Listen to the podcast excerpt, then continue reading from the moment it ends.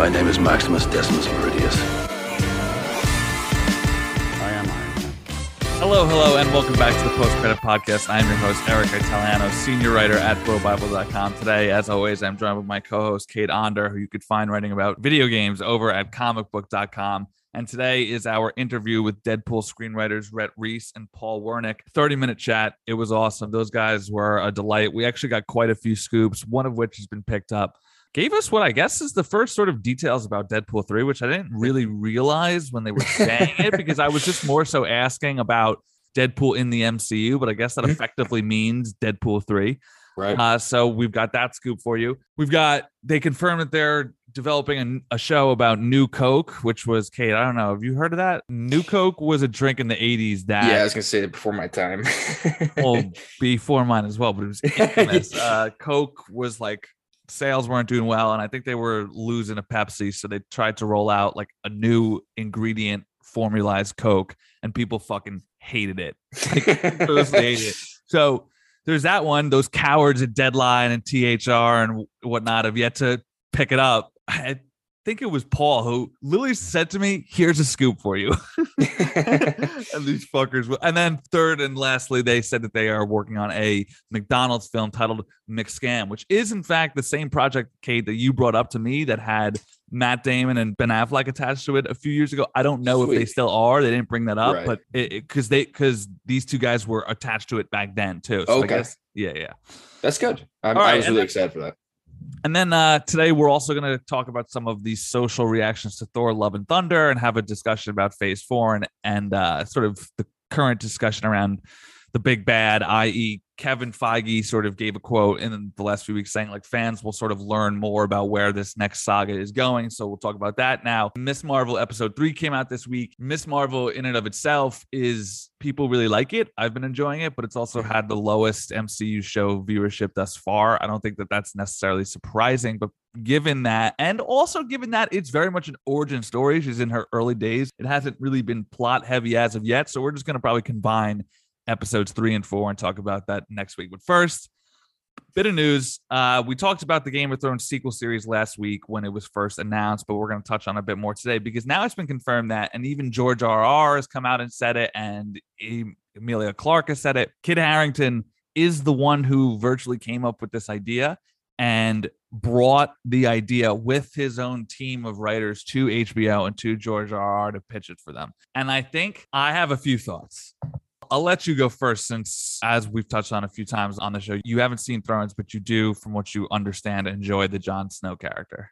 Yeah, uh, I think I I've said it already on on Twitter, but like it's cool when actors care as much about their characters as much as the fans do and get involved and try to bring something to that and have the ability to say either no or create something. So I think this is really cool.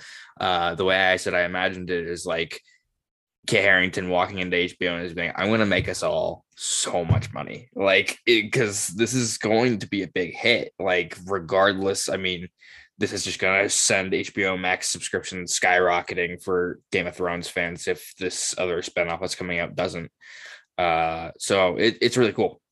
I think what's key is that the reason that his name and Jon Snow is attached to it, not because it's inherently a Jon Snow show, just he is involved in it. So I'm, I would love to see like if Kit went back to them pitching it as a full blown sequel series. Let's bring back Arya and Sansa and Brienne Tarth and Tormund and whoever else is still alive out there and run this shit back. Now, my brain goes into two thoughts. Like Kit Harington had a very famously complicated relationship with playing Jon Snow. Of course, to Mm. put him on the map, it also made him one of those like, as I've touched on before, like an almost Harry Styles boy band uh, obsession formed Right. around him, which of course has consequences on one's mind and soul that I I can't really comprehend since I've never had that. But he, you know, was public about the fact that it led him to have some addiction problems and he checked himself into rehab. So clearly now he's in a better state of mind to play Jon Snow. And that's great Yeah. because just like you, I love the character. I think that it's, as I've talked about, sort of like the archetypal fantasy swordsman hero type. I think Right. that the whole idea of him being royalty blood, but just sort of being like a lunch pail, blue collar uh guy is like who wants nothing to do with it is quite fun, both in terms of how it makes the character exist in this world, but also because it became like a meme towards the end. Like this poor Mhm. fucking guy wants nothing to do with all this. Mhm. Um, but the two roads that it leads me down is a. I wonder if he's seen shows like. Well, a I would want to know how long this has been in the works, right? Since the start of the year, since the start of last year, right? Like how long has this been cooked up? But it makes me wonder if he has seen what the likes of Disney Plus have been doing and sort of characterizing their shows. That's A. Culminating in Obi-Wan, which I think is probably like of all the Disney Plus shows we've seen, Marvel or MCU, I mean Marvel or Star Wars, that's probably the closest comp to what Jon Snow is, right? He's sort of this lone, usually depressed, uh, like hero of heroes, right? Like Jon Snow in the Game of Thrones world is known as like an elite swordsman, right? Like he's like that dude. So Mhm. that's thought A. But thought B makes me think if Eternals was a smash hit and it had a Mhm. 92% and and people were like I need more Dane Whitman. Give us the Dane Whitman show. And and or if Eternals 2 was a more sought after film. I wonder I guess the point is I wonder how much is based on how much re- how much he genuinely wants to return to Jon Snow which I'm sure he does or if his post Thrones career which hasn't really been that long it's only been 3 years hasn't quite panned out the way that he wanted to because it hasn't even been 3 years since like 3 years to the date maybe in a few weeks or a, a month or so yeah. but the fact that he's already ready to run it back is quite shocking i think a lot of people are surprised to hear him especially it's like all right i'm back Yes, So- I was. Uh, that's how I felt too. No, you make a very good point about Eternals kind of bombing, for lack of a better term. Um, I mean, I know a lot of people liked him of all the things in that movie. He doesn't have a lot to do in it, but people are like, I'm interested in this, and it's possibly sets up him being involved with Blade or something like. So I, I I do wonder how much he will he will be in the MCU going forth, but I I wouldn't be surprised. It's like, well, you know, if you're gonna be Jon Snow, that's a yearly commitment, you know, for shows like that, right? You are well that's what i wonder if they head into it with like we've got three seasons mapped in and out Right. you know what i mean yeah, that could make the most sense. I mean, if they if they have a concrete plan in place so that he can still go run off and do some stuff with Marvel, but uh yeah, I mean, if this is another five to eight season show, I mean, that's that's a good chunk of his life playing Jon Snow. yeah yeah but uh you know hearing that he is so passionate about it definitely as a fan makes it more of an exciting thing you know if somebody who was basically the face of game of thrones and yes he's getting paid millions of dollars to do so but if he could Mhm. get over how shit went down towards the end i'm sure fans can too Yeah, I mean, especially because, like you said, like yes, he'll be making shitloads of money, but it was his idea, right? I mean, you don't come up with an idea and then go get your own group of writers and be like, "Here's my idea. Let's flesh you'll- it out and go to HBO." right if you aren't passionate as fuck Yeah, about it, exactly. All right, next piece of news this week. Kind of a slow news week, really, to be honest with you. Uh, Disney is reportedly very impressed with the script for Wes Ball's Planet of the Apes film, but while he was originally attached to direct, now he's not. They're in talks with someone else to replace him. I didn't write down who that was. Also, reports indicate they are now looking for a new lead actor for the hopeful film trilogy. So, I don't know, Kate, you want to talk about this one? Do you have thoughts? More so, just that I didn't expect this to be a sequel trilogy to Oh. uh, the Reeves films and uh, whoever the other guy was that directed Yeah, the first one. But wait, really? Are you sure about that? that that was one of the things that was reported is that Oh, this wow. is a sequel trilogy. So uh, I know that they're looking for a new lead for this this trilogy. So I don't know if that means a human or uh, if Right. that means Good someone. point. I didn't even think about that. yeah, like I I guess didn't Caesar died in the last one, right? I have Something. no, I don't even remember. To be honest, while I love those films, I think they're gorgeous. The third one kind of bores me.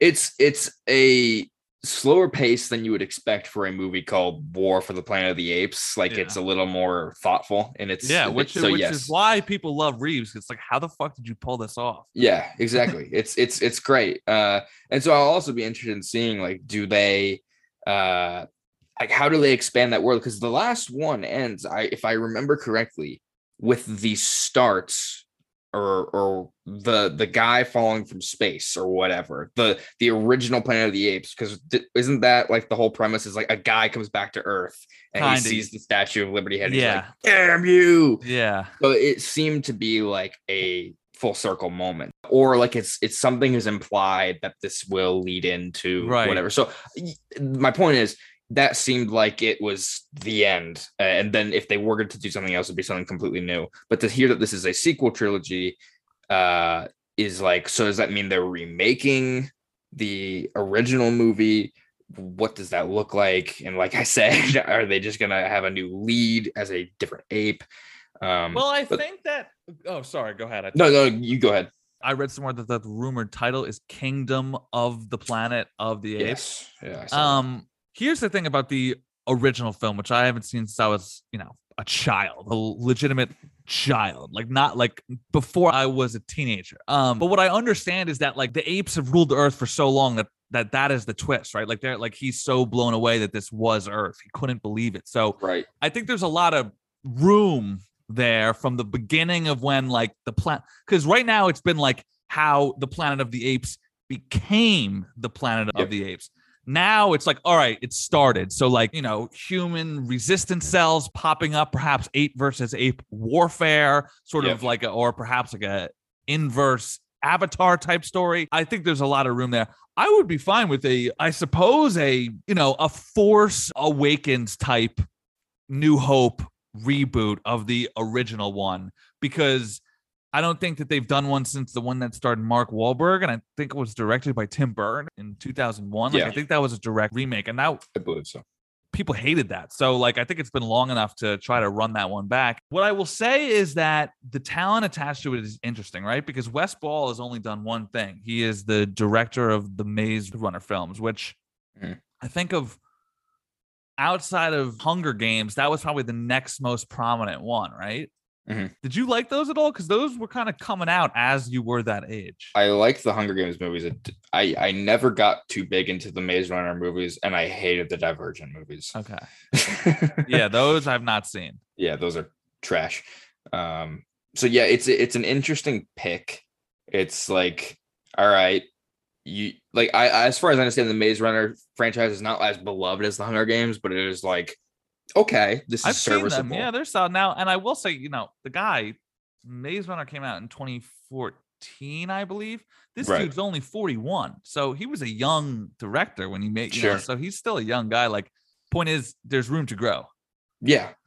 Yeah, I mean, you're you're filling big shoes with Matt Reeves, right? You, Yeah. you that's it, and those two movies he made in particular were very acclaimed, and I I love the first one as well. So, uh, I'm I'm very curious to see where they're going. I'm I'm glad to hear this has movement because this was like talked about several years ago, and I was like, ah, we'll see. I feel like this is going to be one of those things that ends up in development hell, but um, I'm I'm very interested in this wherever route they take it. Yeah.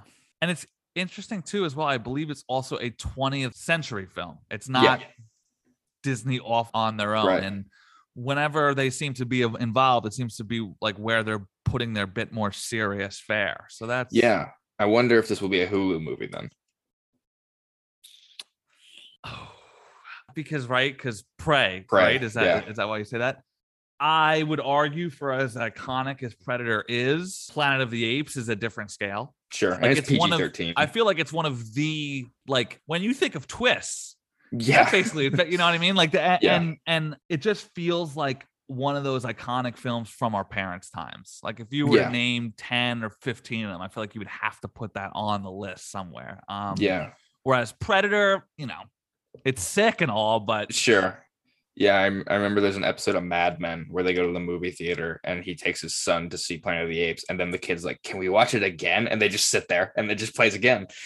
right yeah all right let's move on to the first reactions for thor 4 which had its premiere on thursday june 23rd uh, i saw it that day as well. I tweeted that thor love and thunder is probably the funniest film in the mcu so far. I thought that the actual because where i thought that ragnarok was more like situational comedy i think that the actual jokes in this one are funnier and are excellent and the cast from chris hemsworth natalie portman tessa thompson chris pratt so on and so forth are all mm-hmm. great i think christian bale is obviously terrifying as Gorr but for me the plot felt flat and stakeless and i ended it by saying, I'm not exactly sure if that's a Thor 4 problem or an MCU without a big bad phase 4 problem. So Right. let me just read off a couple more opinions out there which I think you always got to take with a grain of salt because, you know, the fact is, if you put out a tweet that people want to hear, they're going to like and retweet it. Right. So, uh, you know, uh, but Eric Davis of Fandango and Rotten Tomatoes, I believe, said another classic Thor adventure, Thor Love and Thunder is everything I want it to be. Again, those are super vague statements, right? Another Yeah. classic Thor adventure. What does that mean? Everything I want it to be? Oh, thanks. That's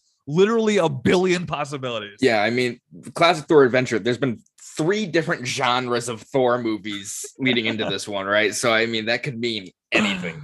Big, colorful, weird Guns N' Roses fueled battles to go with a hopelessly romantic story about discovering love in unexpected places. Christian Bale and Russell Crowe are great, and Korg. Rachel Leishman of, and I'm just trying, I'm just sharing these to like provide context of that my Yeah. thoughts aren't the only ones out there. Absolutely, yeah. Um, we appreciate that. uh so she says she works for uh, the Mary Sue. She said, "Holy shit, Thor: Love and Thunder is the perfect blend of Taika at his best, with comedy and a punch to the gut all in one. I left this movie emotionally satisfied while also sobbing and just perfection. We stand a dad rock soundtrack. In the words of my favorite new character, ah, those are the goats. Um, who else we got here? Kirsten Acuna from Insider said Christian Bale is phenomenally menacing as Thor, Love and Thunder's villain. Gorr, the God Butcher, one of the creepiest Marvel villains we've got to date. So she only sticks to Thor, which I think is an Thor. Gorr, Mhm. which is an obvious point because Bale is undeniably fucking sick. Like Good. he's he's clearly bringing the Bale heat on this one Good. to the extent where I could. Imagine people like being like, dude, chill out. You know, this is a Marvel movie, right? Uh, all right, we got Simon Thompson saying Thor: Love and Thunder is vivid and vibrant blast that delivers. So, sort of a lot of general praise for its style and its humor and its spirit. And I think all of those things are true. But I enjoy storytelling for drama. That is. Yeah. That is why I have built a career around it. It is something that has always spoke to me. I some of my favorite films of the of all time are the ones that make me think and feel things. So that is what I look for. So while I acknowledge Thor 4 is probably the funniest of the MCU films so far, and that is a feeling, right? Laughter is a great feeling. So I give it all the Mhm. credit in the world for that. But I also think it's a subpar action adventure superhero film. So the result of those two together is just an average film. And, you know, that's okay. But I just wonder if we are in and I wonder if Kevin Feige put out this quote, maybe because in the back of his head, he knows that this is a growing feeling. I just wonder if phase four in the MCU has a inertia, momentum, big bad problem. And let me explain why, right? The first five or so years of MCU films were all origin stories, right? So we're Mhm. learning about these characters for the first time, where we're getting introduced to them for the first time, we're being brought into this world for for the first time. It's very exciting.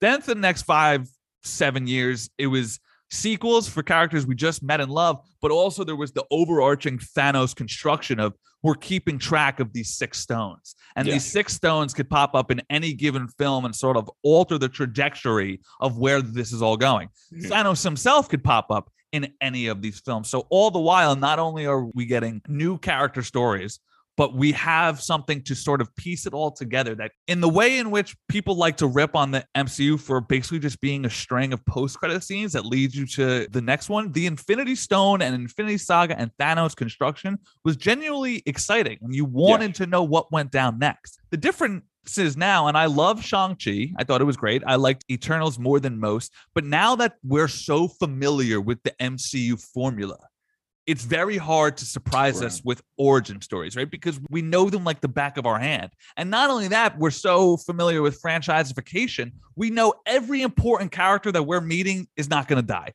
because they Mhm. got to keep them alive for sequels or potential spin-offs. So what you get is a vacuum of unless there is a overall at least for me, this is how I now feel having seen Thor 4.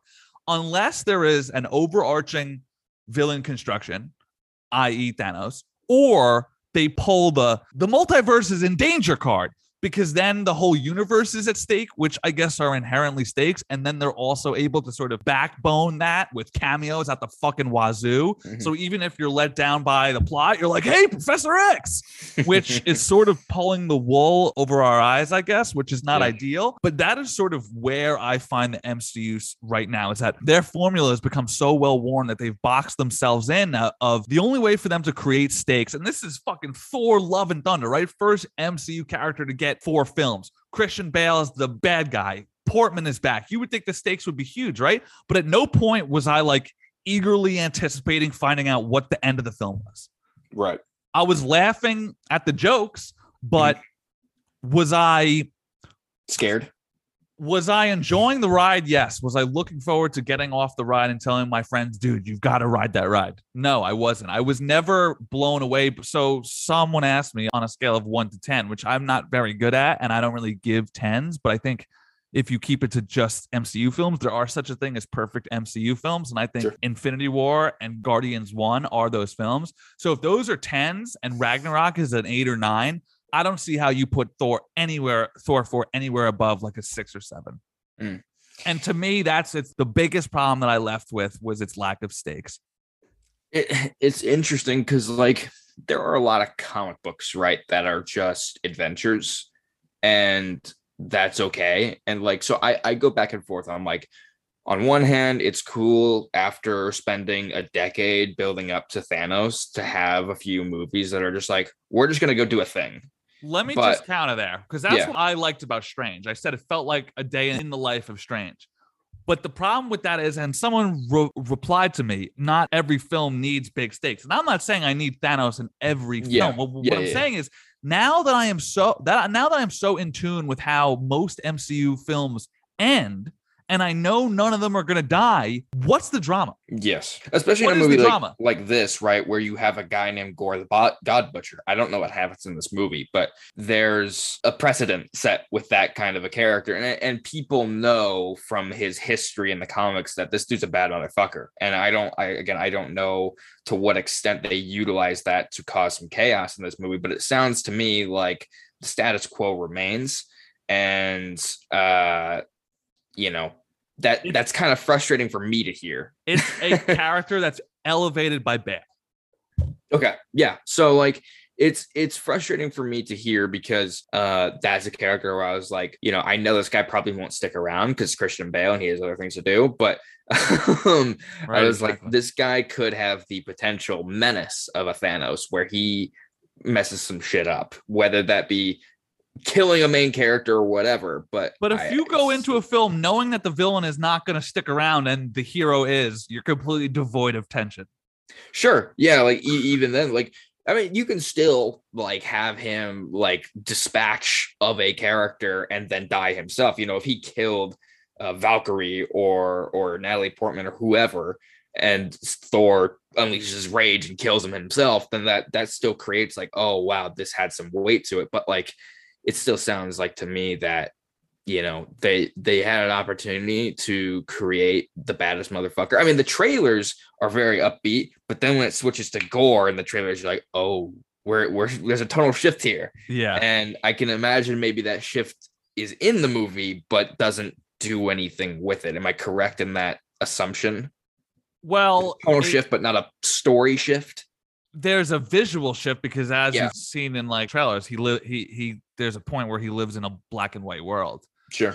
But I just I keep hitting my head against the wall of going into a third act knowing how it's all going to play out. Now there are various aspects of like you pointed out side side characters could theoretically die and Mhm. they have and they will, but it's so few and far between. Like yes, we know Guardians of the Galaxy 3 is going to kill off one character maybe, right? Mhm. Maybe.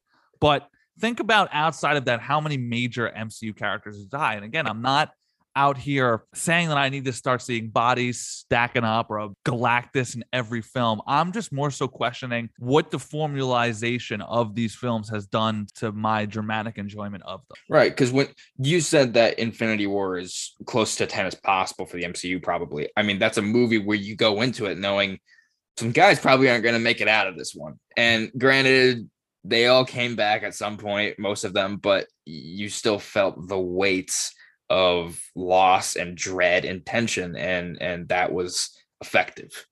And even in the theater watching them, as soon as I saw Spider Man and Black Panther die, I was like, all right, they're coming back, Yeah. but you know, you but still feel like, but "Whoa." there remains. But a, it was like visually stunning. Uh, Yeah. yeah, yeah, and, and b, there was still a dramatic tension of how in the hell are they going to fix this? So yes, exactly. you- but here, since there is no Infinity Stones to regather and no Mhm. humanity to bring back, Thor's going to win and Gorr's Yeah. going to lose, and that's how things things are going to go until Thor five Yeah, and you know it, it it it- it's tough and that's why i think kevin feige has said uh you know we've been placing hints about what the next saga is going to be i think the biggest witch of one came in loki how they talked about if you tamper with timelines you'll have a quote multiversal war i think loki has already done that since we know at the end of loki season one mobius doesn't even know who he is which implies he's in an entirely new universe entirely We've got the No Way Home shenanigans, Doctor Strange shenanigans. So I think it's safe to assume that that is what's going to be next. We also sort of know that Kang is going to be a part of that. Kang was in Loki, and Kang is going to be in Ant Man 3 and probably more films from there. And Kang is going to be great, and Secret Wars is going to be great. I just have a genuine concern at this point of how Marvel is going to continue to do service by the micro without the help of the macro. yeah. Uh, I, I at this point, I I feel like Phase Four is just going to be. There's no offense. It's just Yeah. here's some stories to cool down, and then my hope at least is Phase Five is like, yeah, we're gonna do Secret Wars, and we're gonna start really laying the foundation for that because we already have small fragments of that. But we haven't gotten the big, you know, at the end of Avengers 1, Thanos turns into the camera, or I think Age of Ultron, or whichever movie it was when he grabs the glove out of the closet, or whatever the fuck that is. And, you know, not every movie has to end that way, but like those are cornerstone moments of Exactly. like a story where you're like, oh, framework. yeah, that's Yes, why I've been yes. saying it provides the framework for drama that even you know. But again, they've already pulled that trick once. So Yeah. how effective is it going to be the second time around? That is why I think they need. I've been saying this for years to make a legitimate anti-hero film and to make a Doctor Mhm. Doom movie, and that's why I think the Thunderbolts film is a wise move because the heroic formula has become so well versed at this point that if they don't you know they're trying to change things up with TV and they are but it's still largely the same formula and I think if you would i- introduce some grayer characters that will inherently introduce grayer stories which therefore is something new for them I wonder if the TV shows didn't exist and we weren't, for lack of a better term, oversaturated with Marvel every month at this Yeah. point. Uh, if we would be feeling this way, if it was just we had, you know, Black Widow, Shang-Chi, Eternals, and let me tell you Doctor they don't Strange, give a shit because we've watched every single one of them yeah, all record-setting viewerships with the exception of like Miss Marvel or whatever. But uh, yeah, no, you're you're completely right. I, I just wonder if that changes our frame of mind in any way by not having so much of it constantly feeling like what is this building towards? You you have asked me that to to stick part of this because you you're telling me this all matters in the grand scheme this all connects but i'm not seeing the the ties you know so Yeah. it's it, i i think that probably comes down to it as well just like there's some frustration and again, I just want to make clear I'm not trying to be the I need infinity stones in every Right. film. What I'm saying is this is the construction in the world that they've built for us. yeah And now that some of those parts aren't quite working the same way, I think there's some serious breakdown. I'm sure if you did a study of like MCU Rotten Tomatoes scores, that you would see sort of a slight decrease over the last year. So when I walked out of Doctor Strange, that's why I'm going to be fascinated to see what nor- like actual fans and not journalists tweeting for likes are going to say about this film. Because when I walked out of Doctor Strange too, I thought it, it was going to be universally beloved, and Mhm. I think it is largely a successful film. But there ha- and especially since it came out on Disney Plus, there's been a growing voice of "fuck this movie." This time around, I walked out of Thor thinking like, "Oh man, I was kind of let down by that." And then all of the first reactions I've seen so far have been the inverse of that. So I think the fan, I think this is going to be a great litmus test from where we're going from here because the MCU had three films this year, right? I would Hmm. argue if Chadwick Boseman was still alive, Black Panther 2 would be just as big of a deal as the first two, but that is unfortunately not the case. So are you going to tell me that people are going to be more excited for Black Panther 2 than Thor 4, Doctor Strange 2? I don't think so. So I think Thor 4 is going to be an incredible litmus test of where the MCU fandom is with the product, with the cinematic product they're currently getting.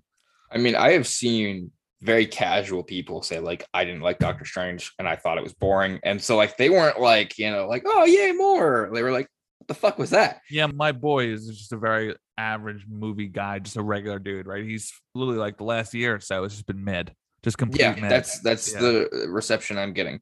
And and the last thing I think I would probably tag on to this conversation is like everything feels more separated than it ever has in the MCU. You know, like even in, in Thor the Dark World, Captain America shows up for half a second. Granted, it's like Loki or whatever, but like people Right. are popping in and out.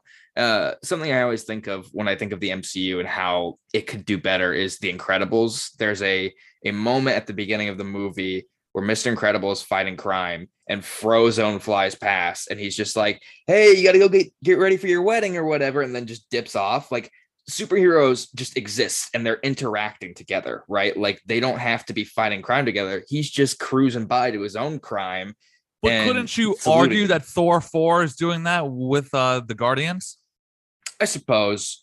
I, I guess I I more my point is like I don't need them to be plot points or whatever. You know, Like, if you have up, yeah. if you have all these guys in New York, Like if them Spider-Man, sw- like if Spider-Man simply swung by one day and Mrs. Marvel and like Yeah. said, "Hey, kid, good job, keep going," exactly, and then left and and, then then, fucked off. Yeah, yeah like that's that's what a superhero universe should feel like where they all exist i mean so many of them exist on the east coast or in new york or whatever like why do none of them really ever get seen together outside of like we're gonna team up and defeat this force i just I, that's weird to me like the whole thing at the end of hawkeye was everyone's like oh spider-man's gonna swing by because at the end of no way home he's doing you know the the locations align and the time looks like it aligns right, and it just didn't happen. And so it was like, that's weird. But you know, that's just something I, I've always had kind of. because I think gripe the problem is if you have him swing by while they're doing a fight, how do you reason that he doesn't get. Sure. it's it's it's not but the- easy, but, but- but again, this is all sort of what I've been saying that the only reason that we're in this place is because of what we've come to expect and know the Yeah. MCU is. they've broken our brains. Yeah. And, and I said this to you. I have so much cognitive dissonance about how I feel at the MCU at this point. I don't know what way is up. I don't know if I want a compelling character drama or next big saga, or if I want comedies or dramas. I, I just know that the last year has felt bumpier than the MCU ever has. Yes, I I completely agree. I mean, it's just like there's no um there's no end in sight to this phase. Like you could tell me this phase started with whatever film and it ended with whatever film, and I don't think anyone's going to be able to tell the difference. Whereas you start phase one, Iron Man, Avengers, right? Those are changing moments within the MCU. I will say that I'll throw them a lifeline by saying that COVID did fuck up the Right. scheduling. So there's been Sure. some backlog and some overstuffing. But yeah, I can't wait to see what the fans think about Thor 4. So let us know when you see it at Postcred Pod. All right, now on to our interview with Paul Wernick and Rhett Reese, the screenwriters of Spiderhead, Deadpool, and more. It's Kaley Cuoco for Priceline. Ready to go to your happy place for a happy price? Well, why didn't you say so? Just download the Priceline app right now and save up to 60% on hotels. So, whether it's Cousin Kevin's Kazoo concert in Kansas City, go Kevin, or Becky's Bachelorette Bash in Bermuda, you never have to miss a trip ever again. So, download the Priceline app today. Your savings are waiting. Go to your happy place for a happy price. Go to your happy price, Priceline. Okay, folks, today I am joined by Rhett Reese and Paul Wernick, aka the real heroes here. You know them as the screenwriters. You know them as the screenwriters. you know how to butter us up. You know how to butter us up. As somebody who hopes to be in your shoes one day, it's the best that I could do. Um, That's you, awesome. You know them of the screenwriters of films such as Deadpool 1 and 2, Zombieland, Life, and their newest film, Spiderhead, which recently hit Netflix. Gentlemen, thank you so much for joining me today. And how are you? We're great. Thank you for having us, Eric. Uh, I, I am thrilled to talk to you guys. Have created some of the most enjoyable films of my sort of 20s, teens. So, I mean, if that's not the time to sort of enjoy the work that you guys do, I'm not sure what is. I, I want to start oh, with. Oh man, your- I feel so old. I almost threw out my back just hearing you say the word teens and and 20s. But yeah, Zombieland 09. Yeah, I was whew, freshman in high school, but now I'm starting to knock on the I'll- door. I'm gonna have a word with your parents for letting you watch that. Uh, you know, actually, Zombieland's not too bad. Had they let Yeah. me watch Deadpool at that age, I would have had a word with or two with Uh. I'm on the verge of 30, so I'm not that far behind y'all. Talk to me about so the article that this film is based on came out in 2010, which is sort of right in the throes of the opioid epidemic. How does the fact that 12 years have passed since that change the story? Was that thinking incorporated into your writing at all? It's a great question. No one's asked us that. I mean, uh, I would say the tragedy is that it's no less relevant now than it was then. You you would like to think that maybe we we would have solved some of those issues by now. Instead, I think they've gotten even worse. Uh, you know, drugs. That there's a line in the movie, one of my favorite lines, which is just Abnesti saying, or or Jeff saying, "Can I get you something for how you're feeling?"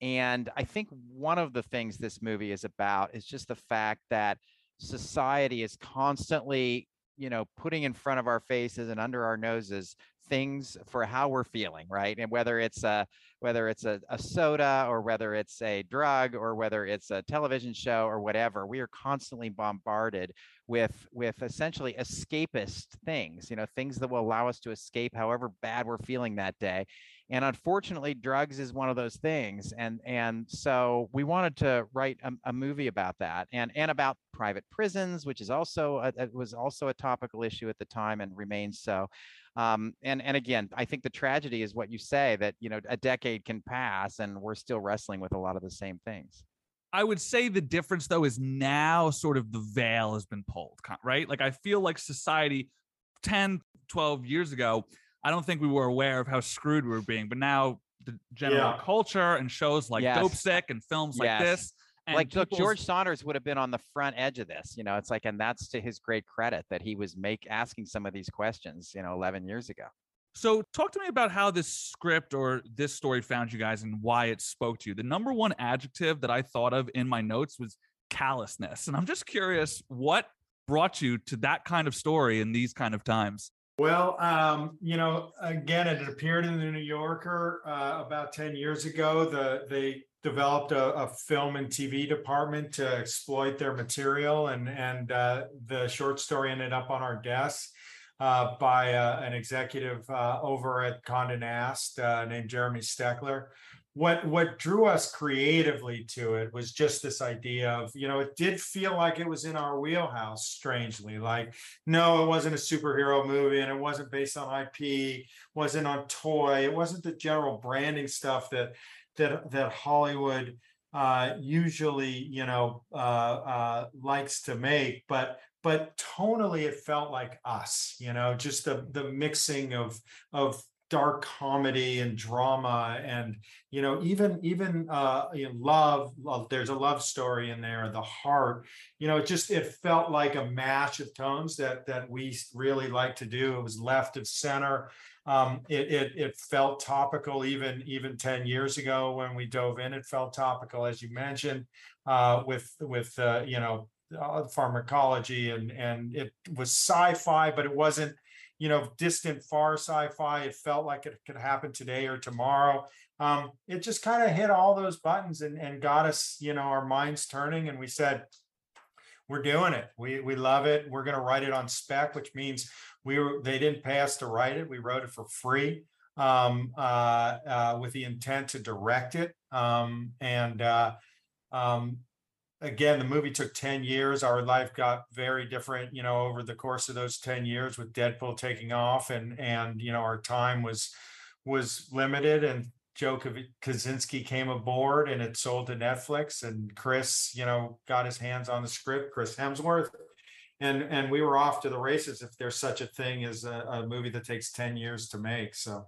You know, your point about tone mashup is epitomized in that first scene where you're able to draw out both humor and dread from the same laugh. it's the same guy laughing in the same tenor and tone, but the feelings that I felt watching that scene swung wildly. I could totally see why that. That's very kind. Yeah, we appreciate that a lot. So you brought up Chris. Did you intentionally seek him out or someone like him for the role of Steve? Was it a matter of trying to cast against type or simply find the most gorgeous man on earth? yes and yes. I mean, it's interesting, you know.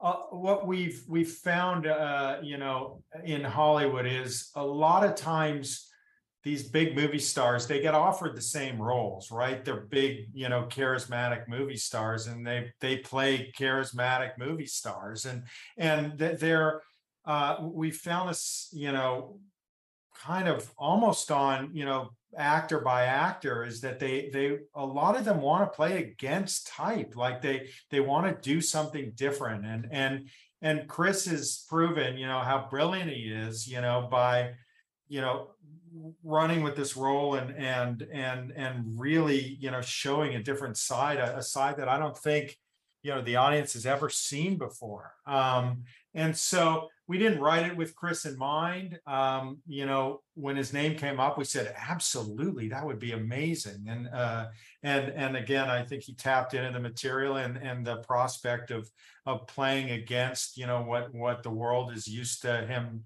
used to seeing him as and and uh, and he he you know eh, he signed on almost almost instantaneously after that. When you guys landed your two stars, was there ever a thought of who's going to play which part? Did you ever sort of ex- no?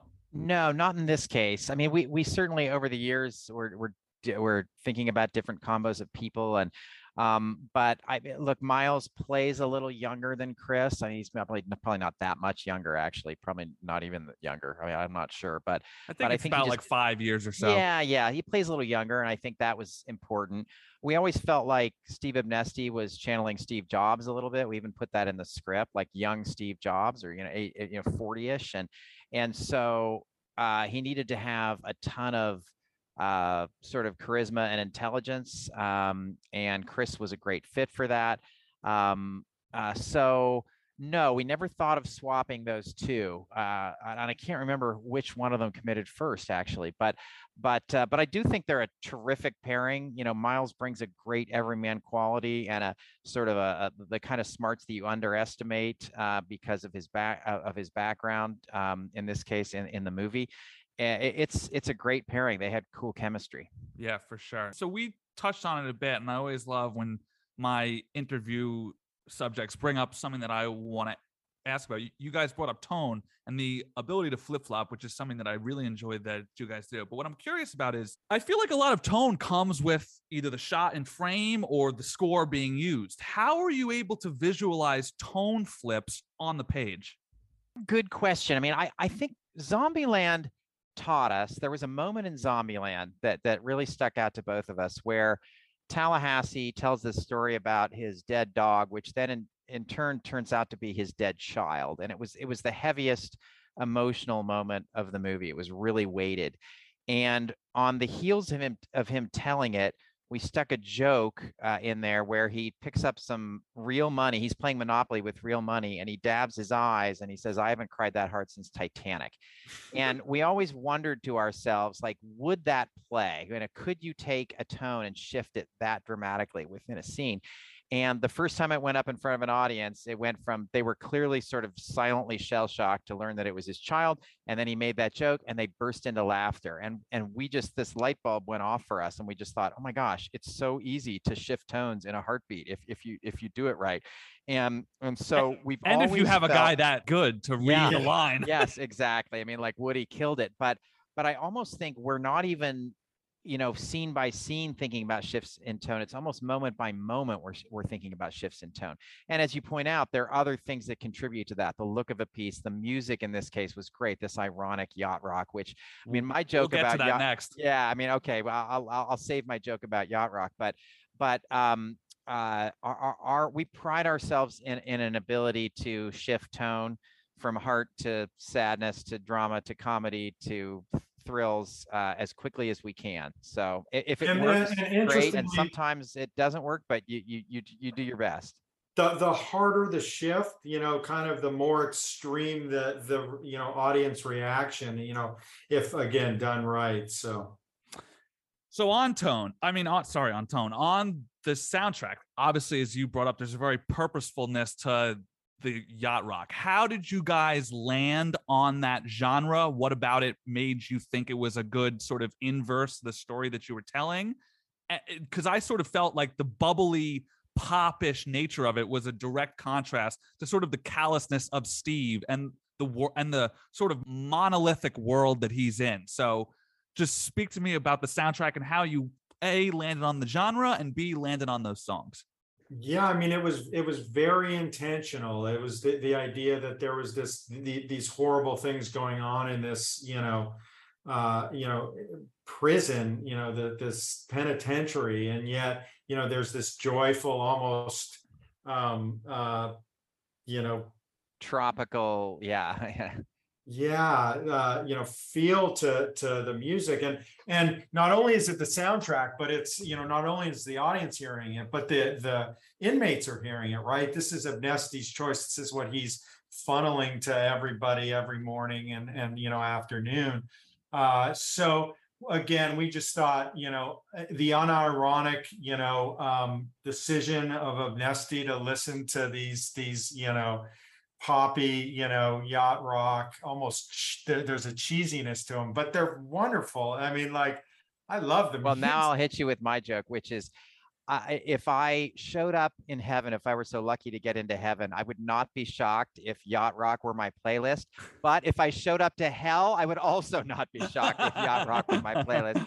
Like it's it's right on the edge there, and that's what we love about it. I mean, I feel like you sort of applied that joke to this film. That's a little bit, sort yeah, of the whole I mean, thing. Yeah, it's all I mean, it's, all like the they're they're both in love with the poppy music and kind of tormented by it at the same time. Right. It both it both papers over the cracks, but also is itself something that that is you have to kind of suffer through on a daily basis. So, guys, I now want to move on to the most important work of your career so far, and that's 2017's Life. Thank you. Oh, like Have it. you ever gotten that before? Oh, people, you know, it does inspire some real aficionados. There are people who love that movie, and and and and they'll usually, uh, you know, kind of pull you aside and say, "I know you're going to expect I'm going to say Deadpool, but you know that kind of thing." I really loved Life. Let me tell you. Uh, so I just love space films in general, whether it be adventure or romance or horror. And I've re- and I've watched the film tons in my life, and I just rewatched it last night. And the brutality of every single death never wears off. Oh, it's Ever. brutal. ever. So Wow. what, what I what I want to start is, I, I mean, the the star power here is incredible, right? So, and I co- kind of asked you this about uh, your new film. Was there ever a role where Jake and Ryan switch parts? I think that Well, that yeah, answer well, might be yes. Yeah, I mean, I don't think they switched parts, but Ryan was going to play Jake's part originally, and then schedule narrowed it down to where he he had to be the guy who died off, and the, so then we ended up getting Jake. But so so it was it was it wasn't a part swap as much as it was we really did think Ryan was going to be the lead of the movie, and then it switched. I- I also think I'm just so thrilled to nerd out about this film. Ryan does some incredible dramatic work in this movie. Amazing. Ryan's, Ryan's fucking brilliant. I He- was stunned by like rewatching his the the little moment where he takes off the earpiece is such Oh, oh brutal! Knowing that thing's inside of him and knowing that he knows he's fucked. You know, it's ah, oh, just man. oh, it's hard. I've got chills thinking about it. I I, really, I really believe that Ryan Reynolds and Chris Hemsworth, to, to name two, these super handsome, you know, kind of muscled guys. They're they're underestimated by the town. Like uh, like those guys can act the crap out of stuff. Like Ryan's a phenomenal actor. Chris showed us in in Spiderhead that he can act the way no one ever thought he could in ways he, he, he ever could. They are intensely talented. Those two men. So you kind of touched on it.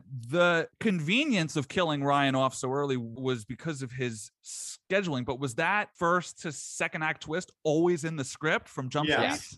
And did you seek out an A-lister for the shock value? Oh hell yeah! we we always wanted someone who who would feel like they were going to be the star of of the movie. So Yeah. yes, I love. I I just I love that movie. The ending is one of just one of the most dread-filled moments I could ever remember in film.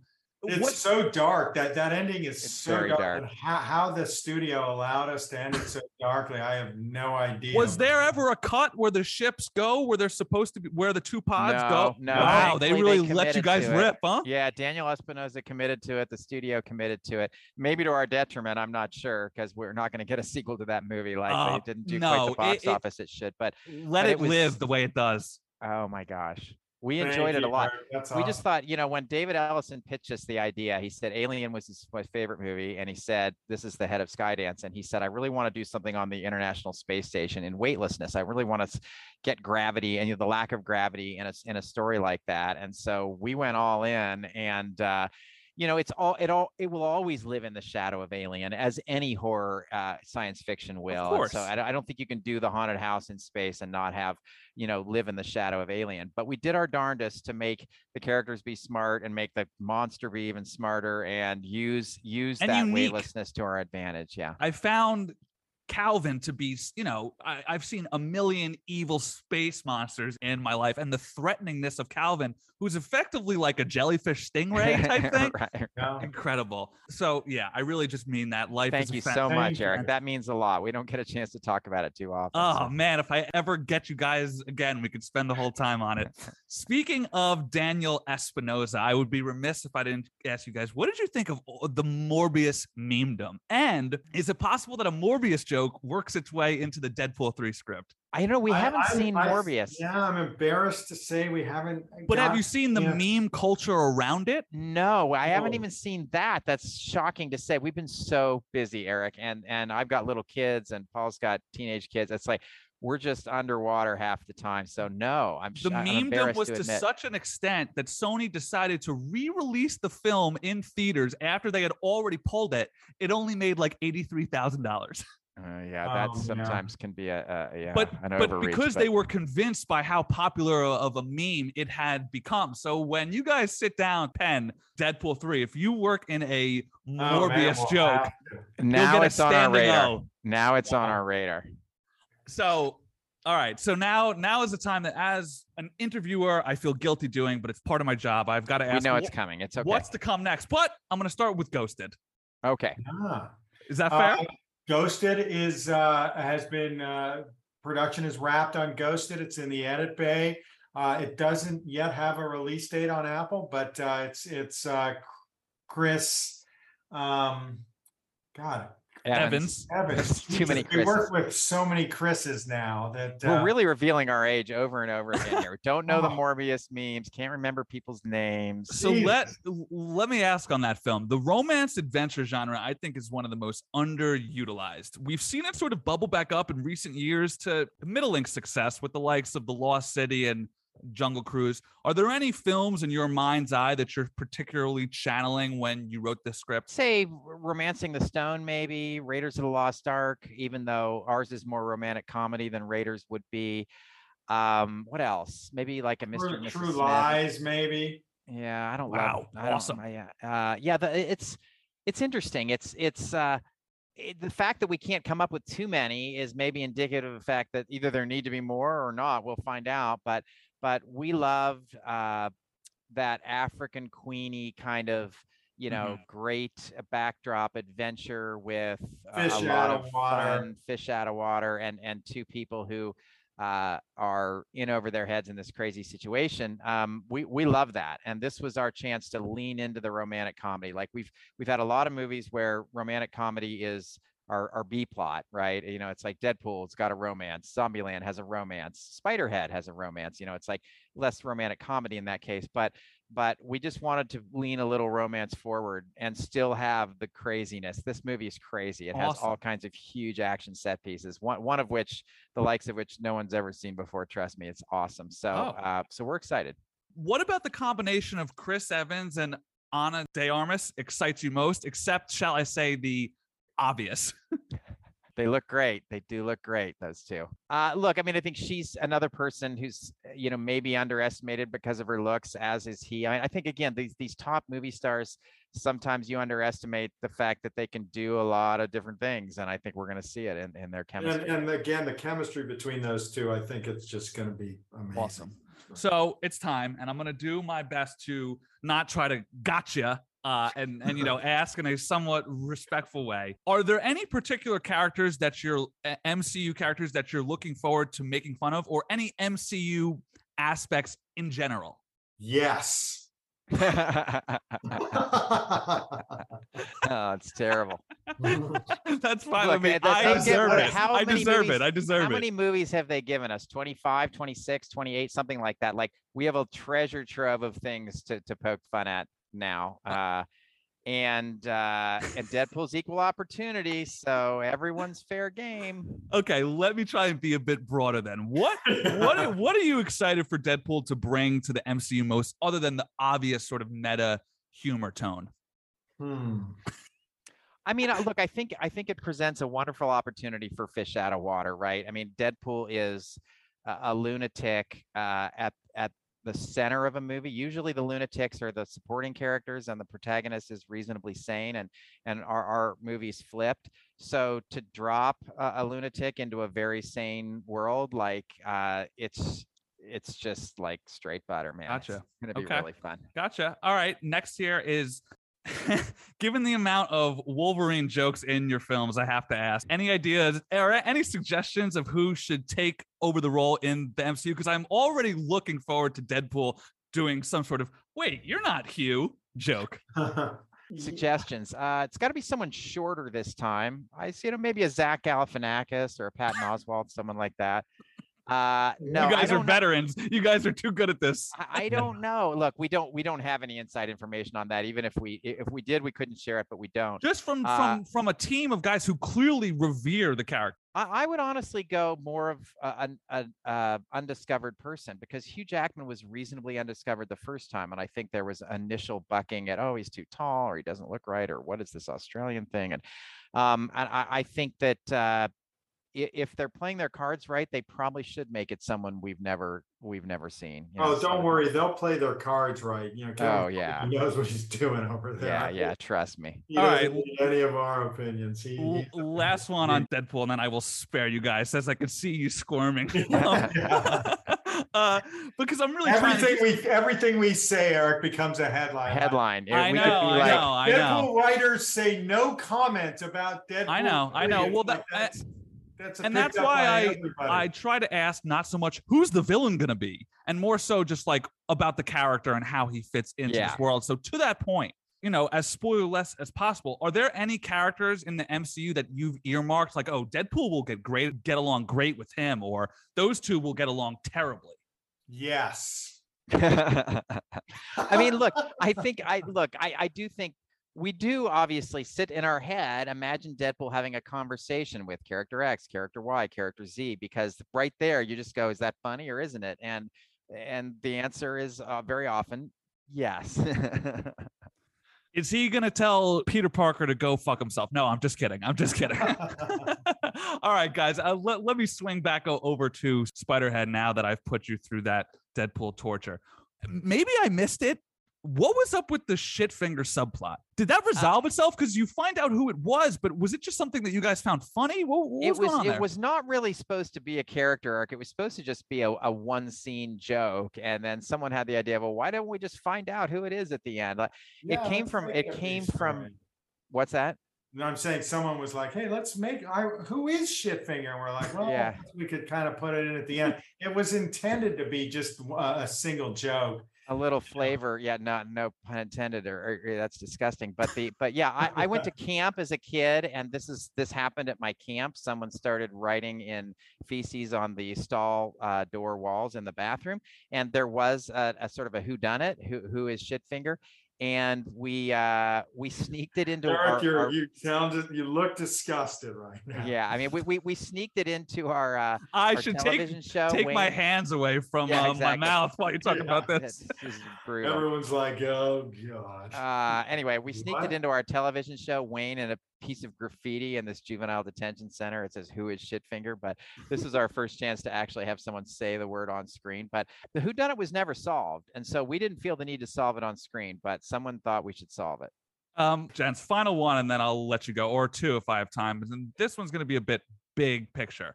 There's a WeWork show. There's an Uber show. There's a Elizabeth Holmes show. Of course, Fincher made the Facebook film. You guys have made this.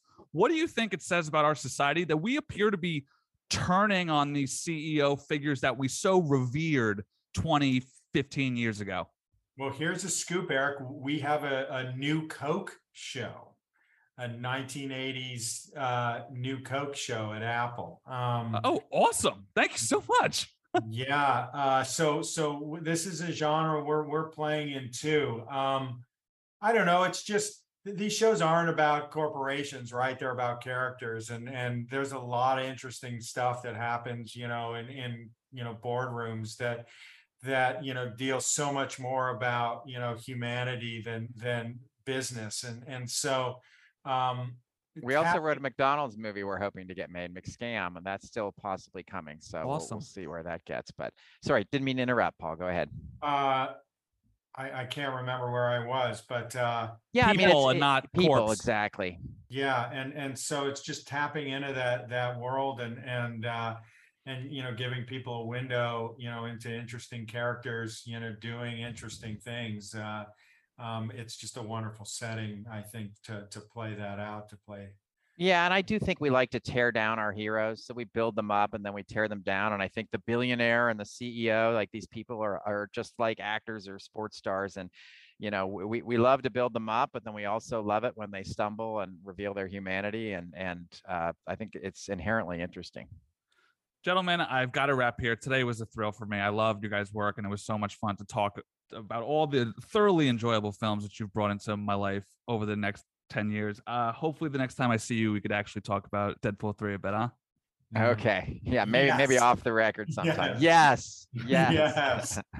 and folks, that is Deadpool writers say yes. Yes. and folks, that is how you do a callback joke and end a interview. Boom, Thank- mic drop. You Thank guys, you, are, Eric. you guys are pros, pros. Thank you very much. we gentlemen. really Bye. Take appreciate it, care. Eric. Thank you Appreciate for it. your Take care. thoughtful Bye-bye. questions. All right. Bye bye. Bye bye.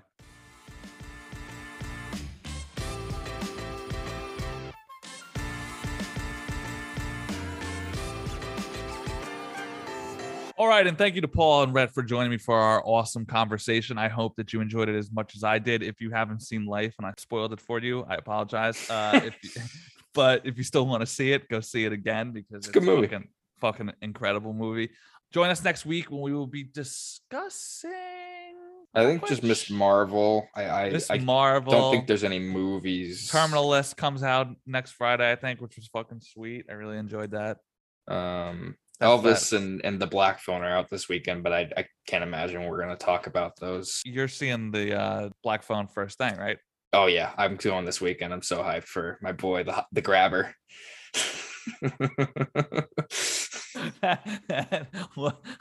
That is a fucking pervy name for a bad guy. I mean, he's literally a child predator. I know, I It's know. It's just- Crazy. I know, I know. Scott Derrickson, man. What a guy. No wonder Disney was like, eh, maybe this is a bit too much. yeah, I, I get the Sam, can you come uh, tone this down for us? Uh, all right, y'all. We will talk to you next week. I hope you enjoy your weekend.